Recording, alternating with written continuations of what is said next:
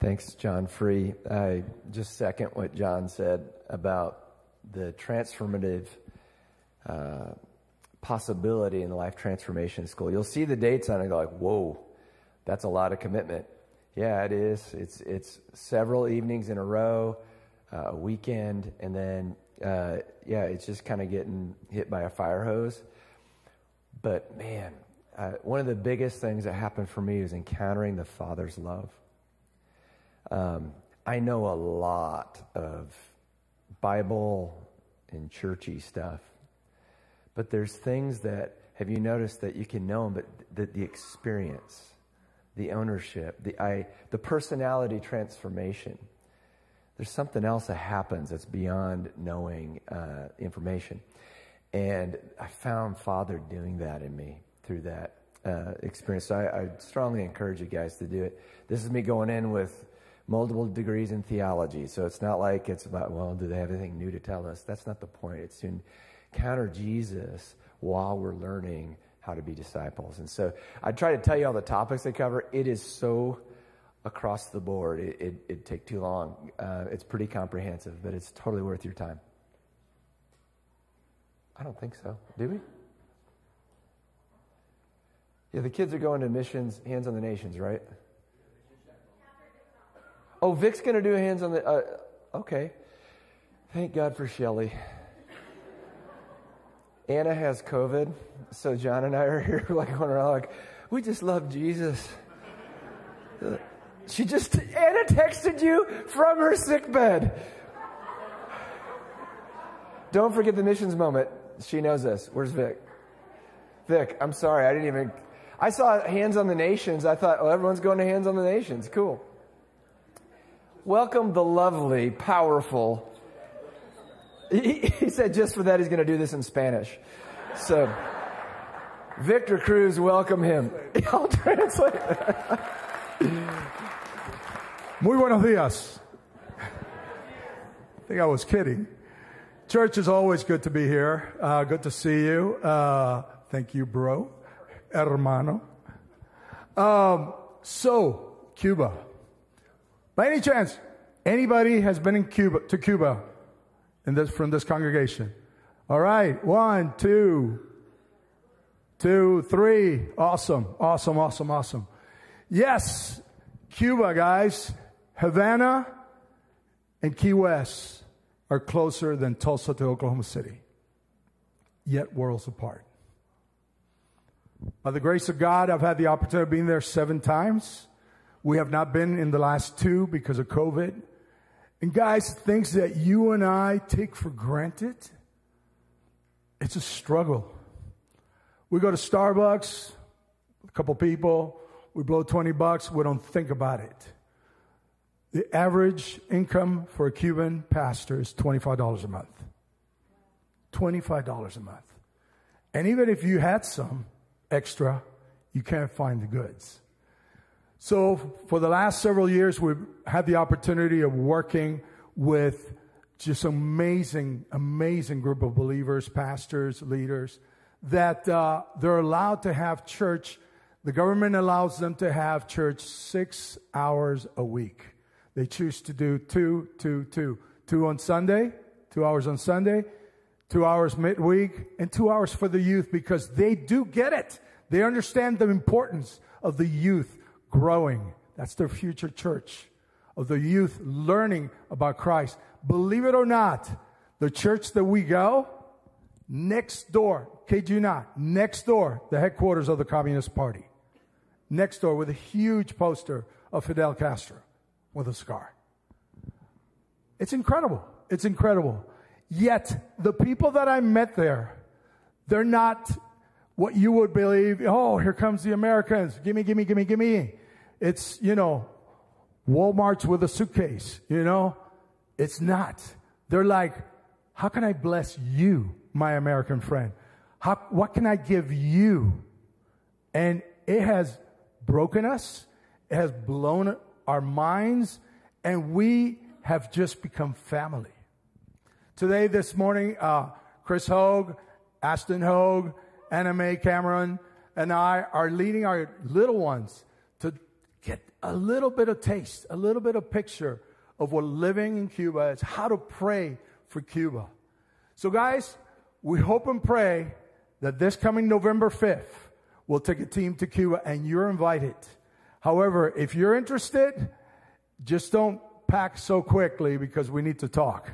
It's not like any other mission trip. Because you want to preach, guess what? You can't. You want to lead a, a, a, a Bible class? You can't. Because you don't want to get arrested. Okay? But some of the most beautiful, amazing times of ministry have been done in Cuba.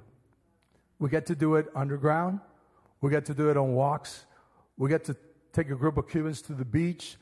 They live an hour and a half from the beach, and 60% of them have never been to the beach. The church that we work with is 300 people, roughly half of believers. Three cars.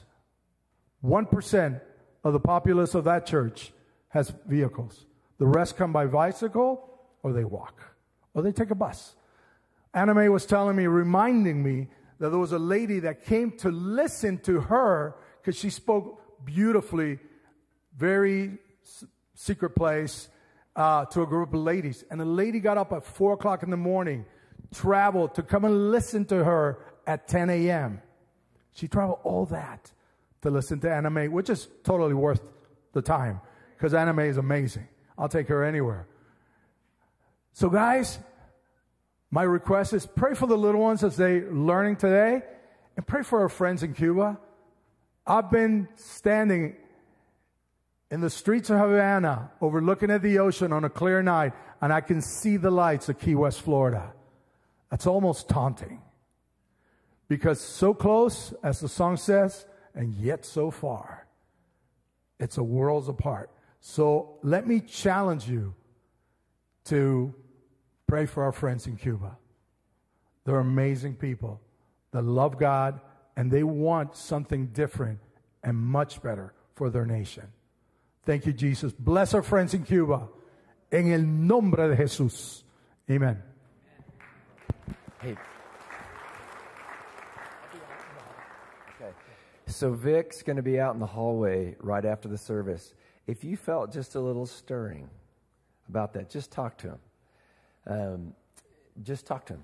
Just it maybe for some other reason you don't even know that the Holy Spirit's doing that to you.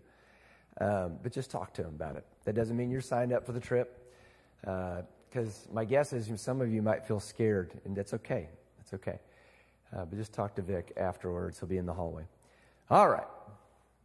Shelly, is there anything else going on that John and I are clued, not clued in about? Yeah. Th- this is all written down in places. It's just like I read it and I thought, I don't, yeah, anyway. Thanks for your patience. Well, I'm going to continue. Uh, we started last week this series we're calling How Do I Know What's True? And the reason we're doing this is because, and we talked about this last week, but that knowing what is true is actually kind of hard work. The truth can be hard to find. And at the same time, everything is banking on it. What we believe to be true determines every decision we make every decision we make. It, it, you, we've got this structure, and we're always conscious. We're not always consciously thinking about it. But like just the fact that you believe that chair truly will hold you up, you sit in it. I mean, every action we take has to do with what we believe to be true. And, and so we talked about last week at length um, is that Jesus is the truth. That truth isn't simply an idea, but that truth is a person whose name is Jesus. Now, what's fascinating, by the way, and I'm not going to go on long about this, but is that if you think about it, this is always the case. Any philosophy, any it, it, it gets transmitted through a person. And then we trust that that person's right. That's kind of the way truth works. It, involves trust, always involves trust. So you, you might think Aristotle or I don't know, Carl Sagan. I don't know why Carl Sagan came to mind. You got to be pretty old to know what that is. Millions and millions. It's from the PBS when I was a kid. But um, truth is a person. So the question to know truth is how do I know Jesus?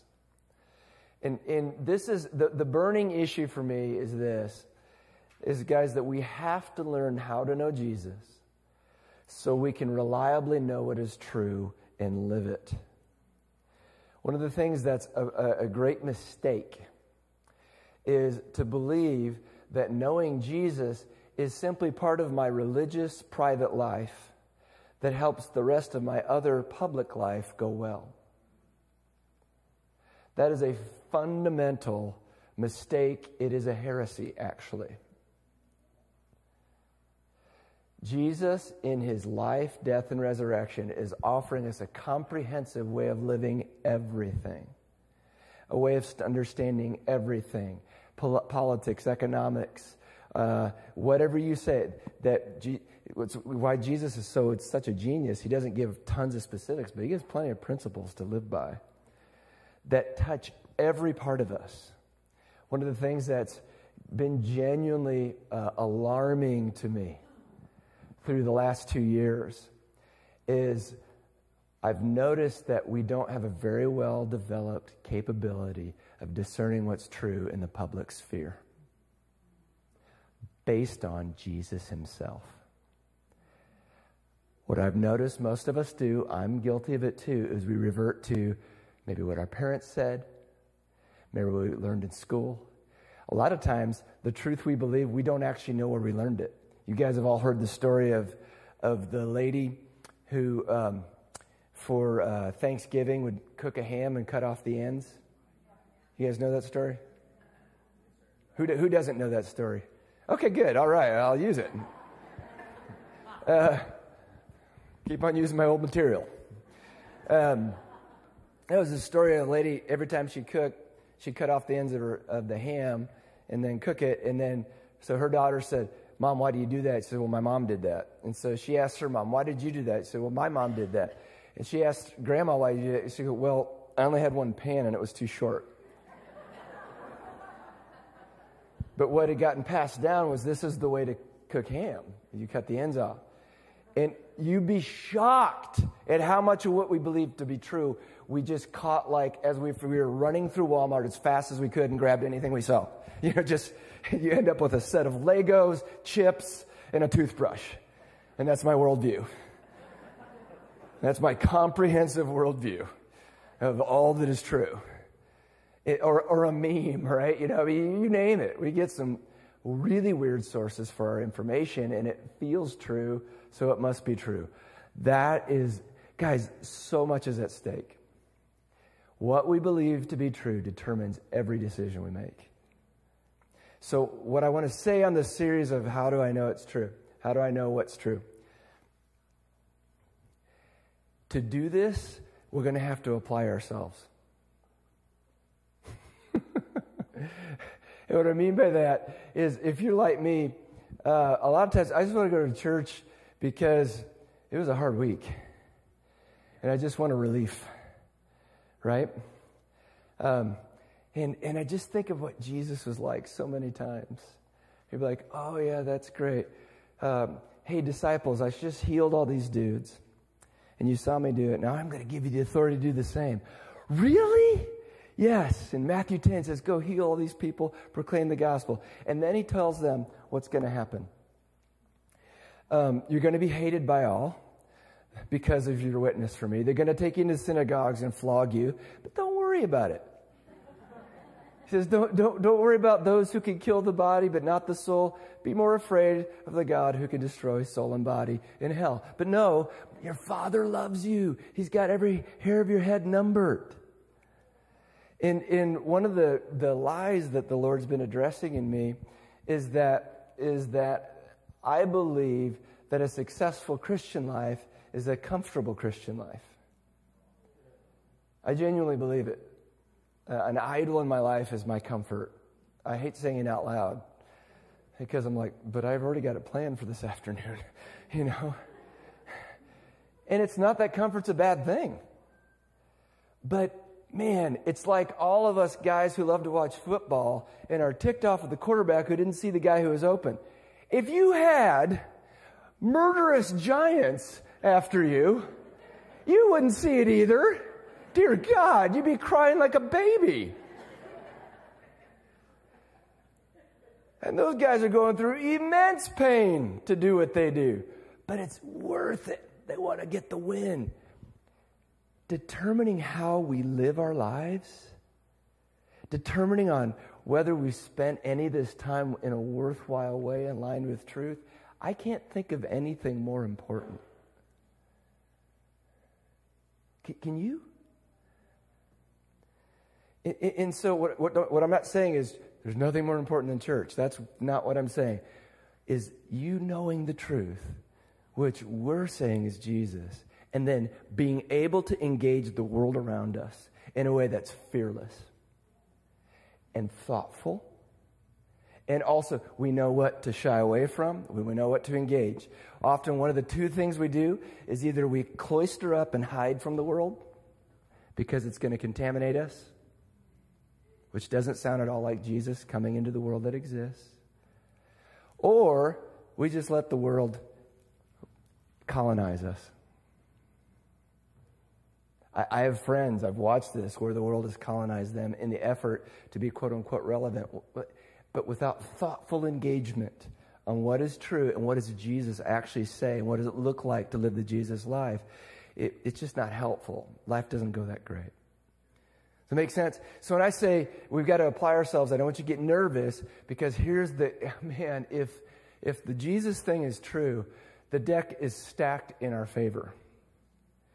Because we live in a place of responsiveness to his help and power.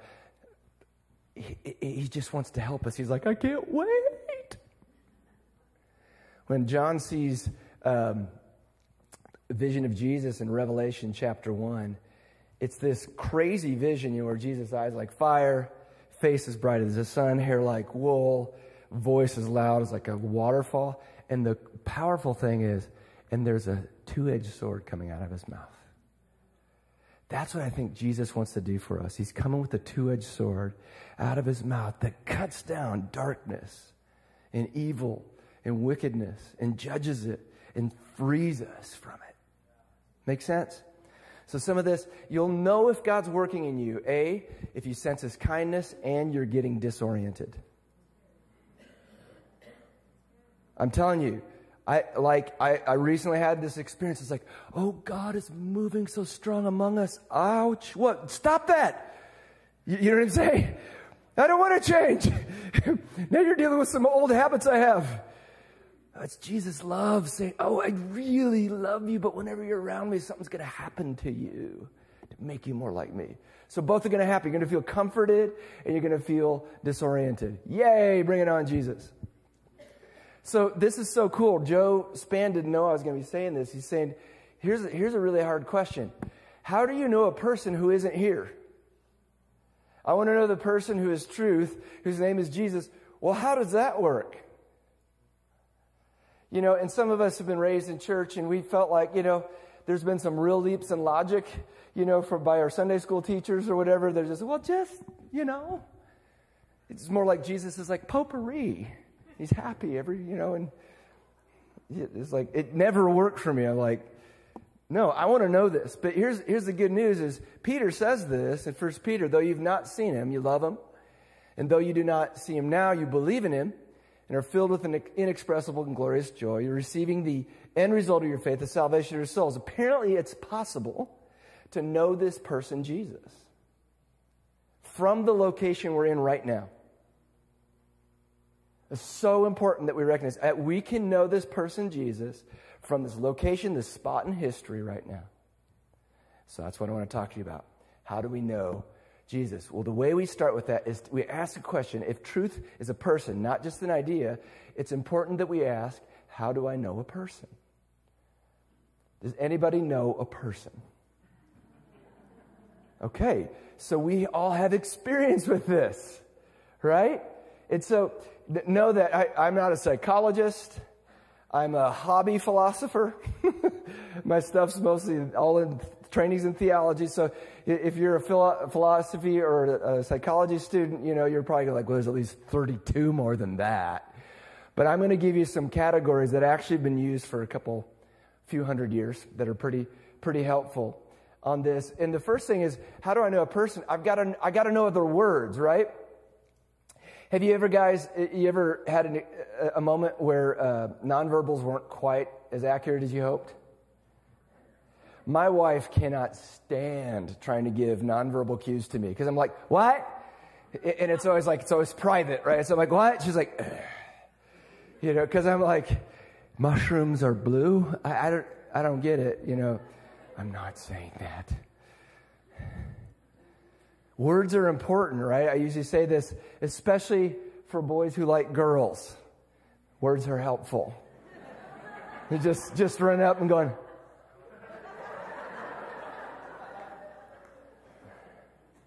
I'm looking for my brother Andy. I'm just deciding if I'm going to humiliate him or not. I will just for fun. We, so the the first time he saw this, he was in college. It was a campus crusade event. It was out at a park, um, and he saw this girl he thought was really cute. Andy, in his great instincts for communication and affection, walks up, sees a branch on the ground, and thinks it'd be hilarious to break it over. So there's a couple shortcomings in the strategy. What makes it even better is he doesn't realize how incredibly thick the thing is. And he goes, and it goes, you know, like that, that sound in your head where you're like, I can't hear. He's like, all this girl knew was, what are you doing? I've never met this guy. Now, the moral of the story is they've been married about 20 years. it worked, apparently. So, whatever. So maybe words aren't as important as we think. Symbolic action. they did talk eventually. So how do I know a person? It's through their words. Words are so important. It, it, it takes the interior of what I mean to, to communicate to you and gives it the most precise way of getting it into your skull. Another one is the hearing from others about that person. This is why we have resumes, right? References. Yeah, this guy presents really well. Hey, do you know him? What's he actually like? You ever had that kind of conversation with somebody? Maybe like getting a car sold to you or a house built. It's nice to know something about somebody else uh, rather than just their words about themselves, right? Another way is their presence. Their presence. You know, uh, words can be a little thrown off, right? Texting, right? Without somebody present when you're texting. I heard Ryan Hamilton, who's a comedian, say, he said, Have you ever had this thing where, where uh, you say, hey, would you want to do something tonight? And you get it no period. I think the period's a little excessive. It kind of hurts my feelings. right? But you don't really know what somebody actually feels unless you're in their presence, right? You can kind of feel it, right? Have you, been, you ever done this with your spouse or good friend? How are you? I'm great. Right? You're like, this is going to be really bad. But you said you were great. There's something about presence that can communicate something about this person that we have to have, that words and hearing things about them are not enough. And the fourth one is thinking or reasoning about them. In other words, you think, okay, we had this conversation. They said this. Maybe what they think about this issue is, we've all done that, right? You know what I'm talking about? Blank stares. Okay. Okay, good. So these are at least four different ways that we can know something about another person. So the question would be is can we apply these to Jesus? Can I know Jesus through his words, from hearing from others about him, by Jesus' presence, and thinking or reasoning about Jesus? You follow my train of thought here? So we're talking about can, can I know somebody through these certain means? Well, could I apply that to Jesus right now? So, what I'm going to do is just kind of test that out, okay? So, we have to start by not how do I know Jesus, though, but we have to ha- start with how did they know Jesus? Who? The apostles. Anybody want to guess why? Yeah, they were there. The, uh, we, we can know Jesus as a person from our location, but it has to start with the ones who are actually there because it's an unrepeatable location. Does that make sense? Everybody follow me? Okay. Good. We have to start with how did they know Jesus to see, okay, let's test this theory to see if they knew Jesus like this, and then see how that applies with us. And so, how did they know Jesus? I'm going to use this passage from 1 John chapter 1, the first three verses. And in this, in this passage, John um, is the apostle, and he's talking about we, and he, he, when you start to realizing the we he's talking about is him and his apostle buddies. Okay? If you want to go dive deeper in that, we can do that. Give me a call. But, um, so we see this passage, John's talking about their experience with Jesus. That which we've, was from the beginning, which we have heard, which we've seen with our eyes, we looked at, our hands have touched. This we proclaim concerning the word of life. The life appeared. We have seen it and testified to it. And we proclaim to you the eternal life, which was with the Father and has appeared to us. We proclaim to you what we have seen and heard, so that you also may have fellowship with us, and our fellowship is with the Father and with his Son, Jesus Christ. So you see John talking about, anybody know what he means by word of life? Who's he talking about? Yeah, so if you look at the first chapter of John, his gospel, he talks about Jesus as the Word, and the Word was with God, and it was with the Father, and then ties it up here. The fellowship is with the Father and his Son, Jesus Christ. So let's see what we can tell just from this passage about how the apostles knew Jesus. We can see that they knew Jesus' words. That which we have heard. We heard him say things. And man, the Gospels, are just filled with this, right? Of Jesus saying all kinds of stuff to his guys. Do you know Jesus didn't write a single word? You guys know this, right? If you don't, now's the good time to learn it. Jesus never wrote a single word. It's the guys who heard it who wrote it. So they heard Jesus' words to get to know him. They, they also heard from others about Jesus. The first thing I want you to notice, I don't know if you can see those, I probably should use a different color, but all of the revelation they're talking about is to community. See that? It's always we, we, we, we, we, we. It happened with one another.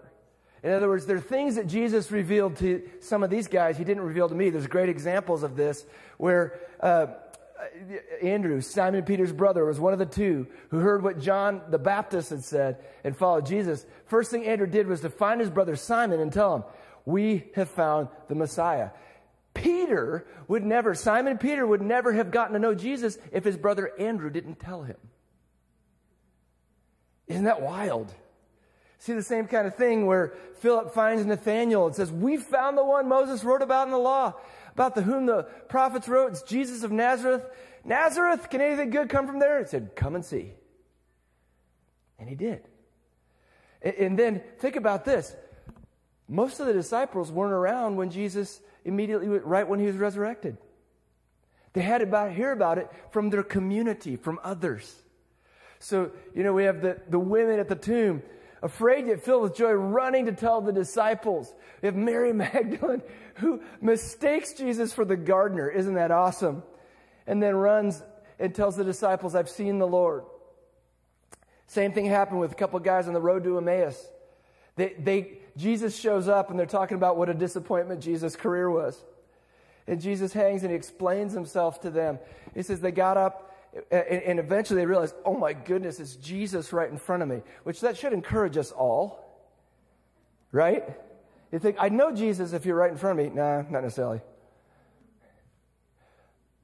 They got up, returned at once to Jerusalem. There they found the eleven, those with them assembled, said, It's true, the Lord's risen. He's appeared to Simon. So, we've seen the first two, right? Jesus' words, others talking with them about Jesus. About Jesus' presence? Well, they made it really clear. They heard Jesus. We've seen him with our eyes. We've looked at him. Our hands have touched him. We've seen it again. He's appeared to us. We've seen and heard it. John's really repetitive on purpose, by the way, because at the time there were people saying that Jesus is just kind of a spiritual thing. It wasn't actually there. I know we touched him. We were right there. We were in his presence. And one of the favorite things, I, we talked about how presence communicates something different to us. How about the time that Peter and John, they're in front of the, the, the Sanhedrin, the, the, the top of the top governors over, over, Jewish religion. And they, it says, when they saw the courage of Peter and John and realized they were unschooled, ordinary men, they were astonished and took note that these men had been with Jesus. Something happens to us in presence that makes us know this Jesus in a way, in no other way. And so, thinking or reasoning about Jesus, here's what's interesting is that you'll see that says that which we've looked at. There's three other verbs on seeing, there, but they're translated seen. This one we've looked at, the force of that word is to look closely until I understand the meaning of it.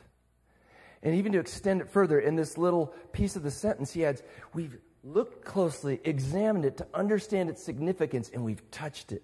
There's this knowing, there's this engagement with it. And we see the disciples, you know, often trying to reason about Jesus and struggling, right? The disciples said to one another, What does he mean by saying, In a little while you'll see me no more, and after a little while you'll see, me? And because I'm going to the Father. And they kept asking. So they're talking with each other. What is Jesus talking about? They're reasoning about it, trying to find what's true in what he says. Same thing again with the guys, the road to Emmaus. They're talking with each other about everything that happened at Jesus' death. As they talked and discussed these things with each other, Jesus himself came up and walked along with them. They're kept from recognizing. And then at the end of the story, he said, Oh man, after Jesus explained all this, were not our hearts burning within us? While he talked with us on the road and opened the scriptures to us. Point here is they're talking with one another to make sense of who this Jesus is. Make sense? Okay. So the question is then, how do I know Jesus? If that, if, if it's true, okay, now I know I'm running fast, and it's a little, a lot of pieces to this.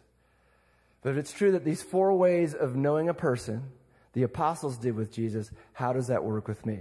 Well, here's the happiest stuff ever. The apostles say, We proclaim to you what we have seen and heard, so that you also may have fellowship with us. And guess who our fellowship with is? Is with? Is with the Father and with his Son Jesus. So, so we get access to the person of Jesus through what the apostles proclaim. You follow me? It's really super important stuff. Now, I'll say this it was never explained to me growing up, ever. I didn't learn any of this until I was getting degrees. And I know there are other churches that do a better job than the ones I were in. Um, but because I thought the Bible fell from the sky, you know, and it was just true. I mean, I didn't really think that, but that was kind of the, about the explanation I had, you know, in my head. Uh, it's these guys who actually knew Jesus, wrote about it. And so, where do we get Jesus' words? These guys proclaim it to us. We have direct access to the interior life of Jesus through their words. Isn't that amazing?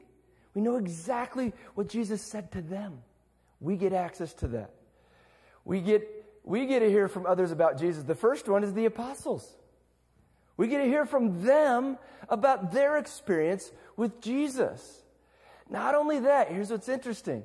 You'll notice that when he says, We proclaim to you the eternal life, we're telling you that's not individual you, that's y'all. It's a plural you. Now, think this through. If it weren't for other people, you would not know anything about Jesus. What do I mean by that? So these guys told that y'all about Jesus. And that y'all told another y'all about Jesus. And that y'all told another y'all. And eventually, and we, the, the, the copies we have at about the second century, they, they started writing it down probably around 60 AD and kept on making copies of it. And because all those y'alls kept on doing that, we got to experience Jesus. Does that make sense? So it's impossible for us to say we don't need anybody else. It's impossible. That is just absolutely not true. We have to have others telling us about Jesus to know Jesus. Now, you could say, well, what if I walked into a room and Jesus appeared to me? Okay. I'm in, man. Um, I actually know two people that the way they came to know Jesus, and I think they already, I know they already knew about Jesus, but the way they came to Jesus was through, was through encounters like that. First of all, it's not that common. Secondly, you eventually need to start talking to somebody about what you had. Because there's also psychedelic drugs that do wonderful things, very similar to these things. very real encounters. And almost nobody I know who just walked in knew, never heard a single thing about Jesus, saw a Bible, opened it, and that's how they come to find Jesus. Because even then, the reason they needed other people was somebody else translated it into a language that you know, made copies of it, and got it in front of you. I'm, I'm harping on this because our individualism, we are crazy to think we can know Jesus apart from other people. We're crazy. It doesn't work. Okay. Jesus' presence. So it's so cool that we're being invited into fellowship with the apostles, and their fellowship is with Jesus. Sweet. What sometimes we get confused about, though, we could say, well, their words are the fellowship. But isn't, didn't we just say words alone are not enough? Words alone are not enough. The apostles, if you will, I'm going to get a soundbite on this and put all meme. The apostles' witness is not enough. But Jesus has already stacked the deck. Jesus says to his apostles, I'm going to be with you to the end of the age. What he doesn't mean, that's not like a Hallmark card. Like, I'll just always be with you. Remember me. No, he says, literally, if you love me, keep my commands. I'll ask the Father. He'll give you another advocate to help you and be with you forever. The Spirit of truth. All this I've spoken while still with you, but the advocate, the Holy Spirit, whom the Father will send in my name, will teach you all things and will remind you of everything I've said to you. It, this is where you get into the God factor. Something that's irreplaceable, unrepeatable by Aristotle, Plato, Socrates, any smart person, teacher, any person left, that the Holy Spirit that was on these guys for Jesus' presence to continue to tell them who he is and what he is. He's, Paul says we're all baptized into that same spirit. We have the literally same presence of spirit on us as the apostles. And what does that mean? We can experience the presence of Jesus. Whoa, I can feel him right now. He likes it so much. I like you too. I like you so much. You're my favorite. We have access to the presence of Jesus to know him in addition to his words, in addition to what other people are saying about him. And here's, here's the fun thing about reasoning, thinking about Jesus. That's what we're doing right now. we're using our noggins to say, what is this all about? What is happening? so, what I love about this whole idea of how do I know Jesus? How do I know this person?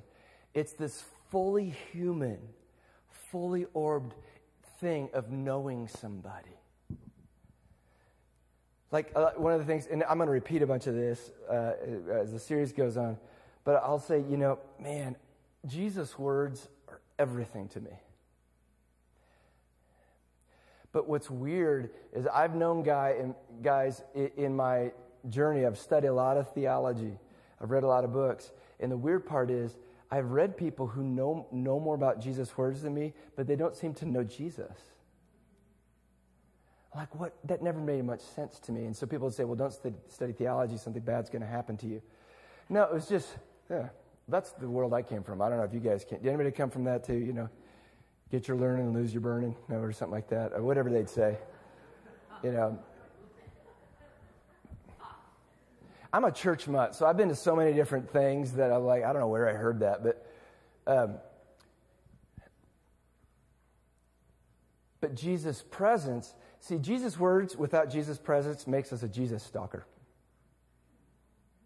Right? If you, if you have a, a, a Instagram or Facebook and someone knows everything about you, but you've never met them, what do we call those people? Yeah, creeps, stalkers. It's, it's not like my best friend my intimate friend who knows everything about me, right? but there's those who've experienced Jesus' presence don't know his words, and that you can get really confused really fast about what Jesus is actually like. It's like Jesus only nonverbals. It, it just that wouldn't work with any normal person. Why would we think that would work with a person we can't see? So, te- I'm going to give you now the words that have been used throughout history. One of the guys who made it most clear what these ways of knowing are is a guy named John Wesley back in the 1700s. But it, there's stuff has happened way before him and after him. There's different ways you can slice this whole idea of how do we know this Jesus. So I'm going to use these technical words primarily because they make a great acronym. Scripture, Jesus' words, that's Scripture. That's Scripture. Those, that, that's, that's, that's what Jesus said out loud, the apostles repeated. The New Testament Scripture is the apostles' witness. Hearing from others about Jesus is the word tradition. What does that mean? That can be confusing. Because often you think tradition is like the old dumb things you repeat over and over again that don't matter. And tradition, in a technical sense, right, in a more theological, biblical sense, means the witness of others about Jesus, not just my right now, but throughout history. Throughout history. Did you know there were Christians before us? Did you know there are people having insane encounters with the Holy Spirit way before anything we've even thought about? And we have record of it. Do you know that people, they've had crazy difficult things to work through? Crazier than COVID, crazier than per- political turmoil, way crazy. And have written about how to make it through this time. So important. We'll talk more about that when we yeah, get to it. Jesus' presence, word the experience, and this last one is the word reason. And so here's the beautiful little acronym reason, experience, scripture, and tradition. Reason, experience, bam.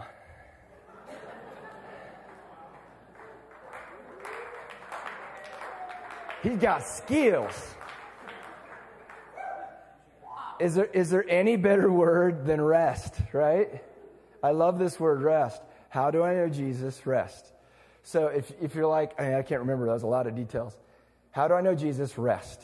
How do I know Jesus? Rest. How do I know, how do I know Jesus? How do I know Jesus? How do I know Jesus? There we go. Thank you. Yeah, it's this reason, experience, scripture, and tradition. Now, a couple other ideas that are really important. All of these are ways of knowing Jesus, but they're not all equal. They're not all equal. At the top of most importance is Scripture. Why is that? Because the best way to know a person is through the words they tell us. It's the most precise way we can know what they're trying to communicate. I have a friend who's a preacher.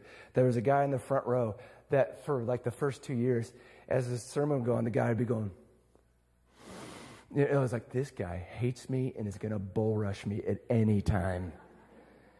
And eventually they're at like a church event and stuff. He said, Pastor, I so appreciate your sermons. He says, I just got to concentrate so hard.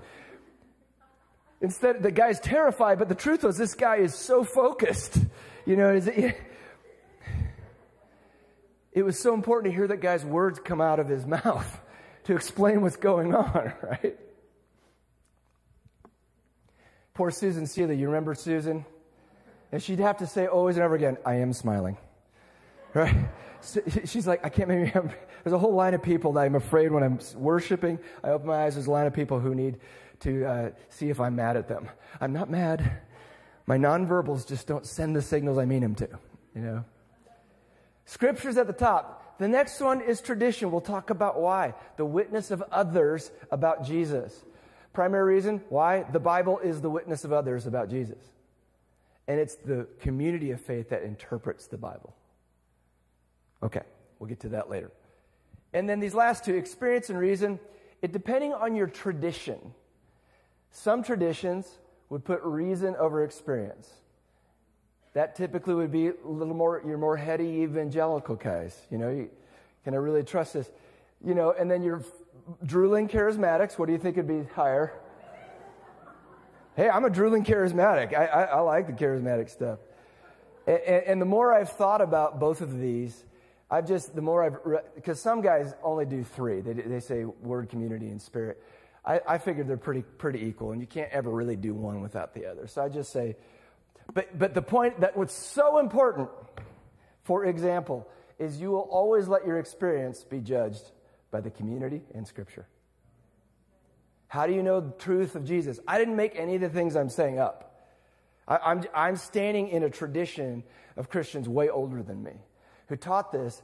I grounded it in Scripture on purpose. Do you notice? It, it kind of doesn't work. I'm using Scripture to prove Scripture. That's circular reasoning. We'll talk about that later. But it's okay because that's the way reason works. All reason is circular. I got to get out of this. I'm in trouble.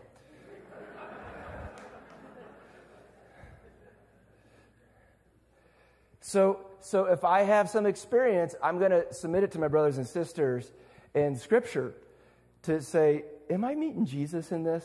I have a friend who his dad was absolutely convinced the Holy Spirit said, Leave your wife and marry this other woman, and he did it. Man, there's some really obvious stuff in the scriptures that kind of speaks to that. It's not like vague. You, you know what I mean? You know what I mean? It's like, should I root for the Broncos? You know, it's like, no, it's not in there, but. But he consciously disconnected from his community on it, consciously. And people, man, you get picked off, you lose the truth. You do it by yourself, I promise you, you will be picked off. I feel such strength on that because I've watched it for 18 years. People say, all I need is my stream in Jesus you will be picked off. I, am not just saying you might be, you will be. I've seen it 100%, batting 1,000, people losing their faith when they disconnect com- community. Serious. Oh, because Jesus has such good for us. He has such good for us. Such a lovely life. Not only life, but hope beyond our death, where we start to step into real life. Don't throw this away, guys. Don't throw this away. So, here's a little reflection question we can end on. And hearing this, a question would be of reason, and we're thinking about Jesus and what he does, or experiencing, feeling Jesus and being in his presence, or looking at the scriptures, or being in community with others. Which of these ways of knowing Jesus comes most naturally to me? Just think about that just for a minute. I found most of us have a, one or two of these that are most natural. And I don't, there's not like one right or wrong. It's just kind of the way we are wired. Who, who, who feels like reason's really helpful for you to connect with Jesus? I wonder if reason and introversion are the same thing because it's like people going,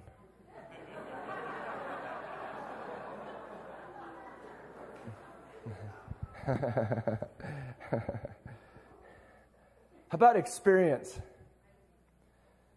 Yeah, I figure we probably appeal to those who like that. How about, oh, wrong button. Okay. How about scripture? Cool, cool, cool, cool. And how about the witness of the community? You're like, oh, oh, I gotta have that. I mean, there's all different reasons why I'm looking at Brooke Poindexter. I was on a trip with Brooke once, and there was like five people were going to a conference, and I was like, "This is the greatest trip ever," because everyone in the I didn't realize because everyone in the van was an introvert, and so I was like, "I don't have to talk to anybody." and Brooke's over there just like practically in tears. Just like, I was like, hey, Brooke, hey, how are you doing? It was awesome. I was like, whoa, oh. Someone needed to talk. I thought it was in you know utopia here. but it was a wonderful talk, Brick. Don't don't. It was wonderful. but to that end, in which ways do I need to grow? I'll tell you, I need to grow in my community space, right? Because I feel like if I can get it right in my own self, I'll be fine. And don't test me on it because I'm right. Anybody relate to that? You know, that's when I need to grow in. Um, yeah, that's probably my biggest area of growth. I, I love the experience stuff. I love the reason stuff. I, I love the scriptures. Yeah, so here's the deal. Uh, you're probably going to get, so we're going to go over one, each one of these each Sunday. So reason's going to be fun. We're going to have some scientists talk about how do we know Jesus through creation. It's not going to, we can only get so much done in a short amount of time, but we're going to try to talk about each of these things. Guys, what I want to do, What I'm asking God to do is to equip us. Equip us. Ephesians, if you want to know exactly what we're praying over you, Ephesians 4 11 through 16, that says these gifts, pastor, teacher, whatever, are here to equip the saints to do the work of ministry so that we'll be united in our faith. What does that even mean? What, what do we mean by faith? Well, it's got a lot to it. It's just not how I feel about something. There's this thing involved, knowing Jesus, that involves my mind, my experiences, my body, my ability to read stuff and, and to change, and grow into maturity. That we would not just look like Christ individually, but corporately.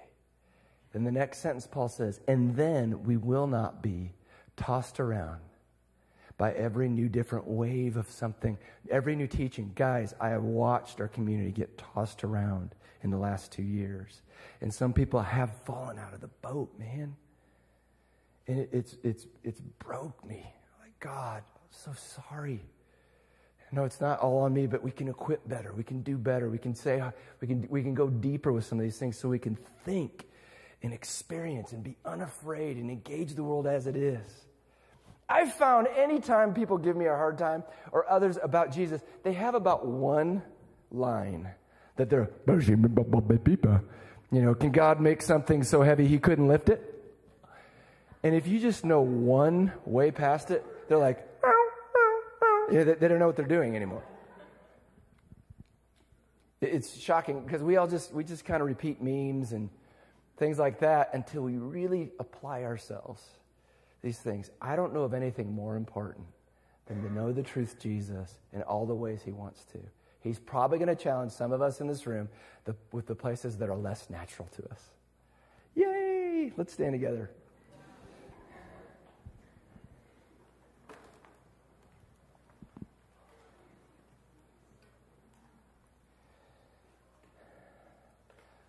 So there's a lot of words to say. Just the summary statement is how do I know Jesus? I, I, I, I'm feeling very insecure. How do I know Jesus? Thank you. Awesome. So let me pray over you. Father,